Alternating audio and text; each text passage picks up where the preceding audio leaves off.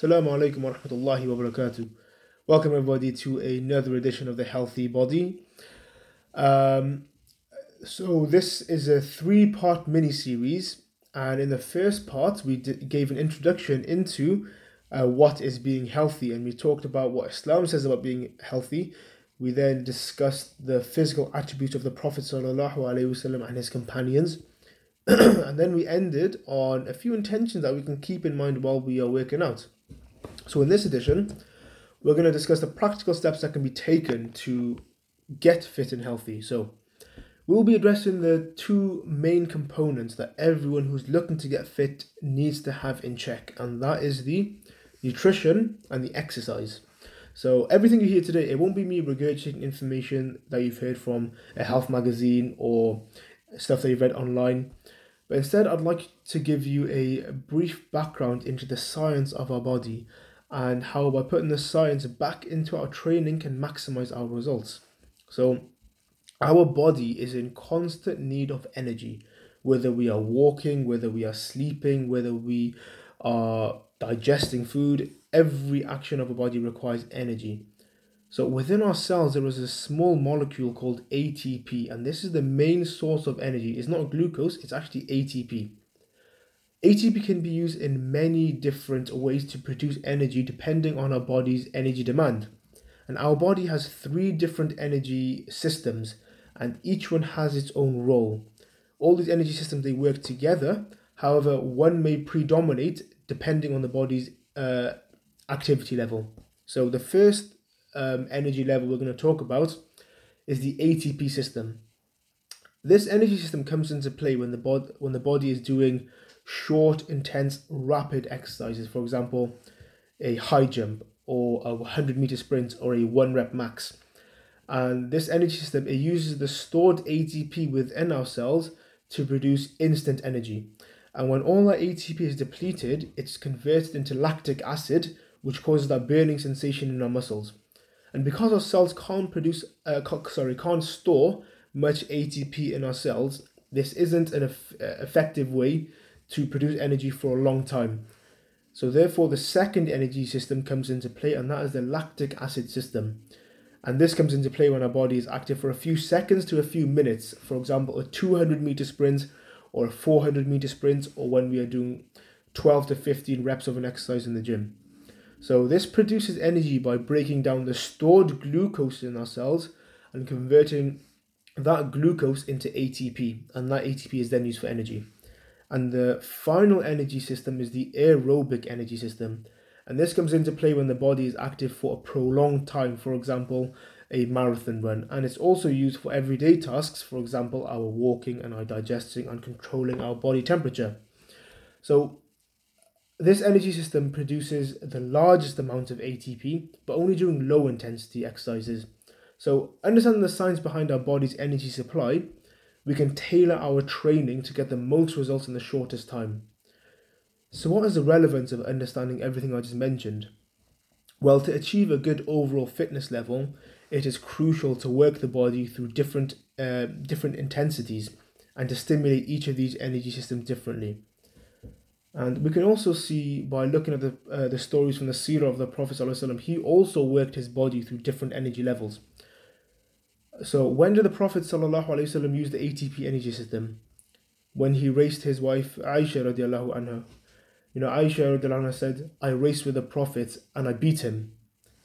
Later, when I had put on some weight, we raced again and he won. And Sallallahu Alaihi Wasallam laughed and said, This cancels that, referring to the previous uh, race.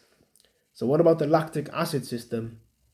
Uh, so, when Sallallahu Alaihi Wasallam wrestled Ruqana and took him down three times, so nowadays, uh, we don't have the strength of the Prophet ﷺ, and we don't take uh, people down within seconds. It usually takes a few minutes. Okay.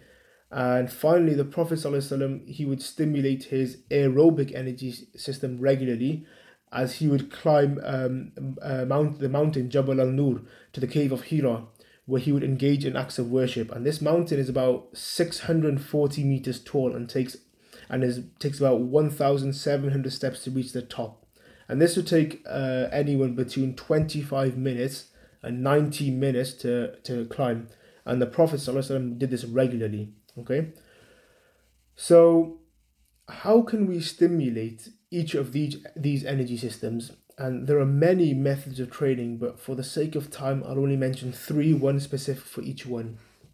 So the first one targeting the ATP energy system, and my personal favorite one is plyometric training. And this is high intensity exercise involving short explosive movements. And this is excellent to develop power and to develop speed. And examples being vertical jumps, horizontal jumps, explosive press ups, anything that involves fast, rapid movements. Uh, the next one is HIIT training or high intensity interval training. And this is where you have uh, you alternate between high intensity exercises with less intensity recovery periods. And studies have shown that HIIT training significantly reduces body fat, lowers insulin resistance, and also reduces the risk of diabetes. Uh, and the final method of training is continuous training. And this method of training is where the body is working for a minimum of 20 minutes and the heart rate is between 60 to 80% uh, of your max heart rate. And this is an excellent way to target your aerobic energy system. So it's all well and good exercising and seeing the outward effects of training, but what happens to our body inside? So, just to list a few, the long term effects are it reduces your resting heart rate, meaning that your heart has to work less hard to pump blood around the body. And it also uh, increases the number of red blood cells you have, and which improves oxygen transport.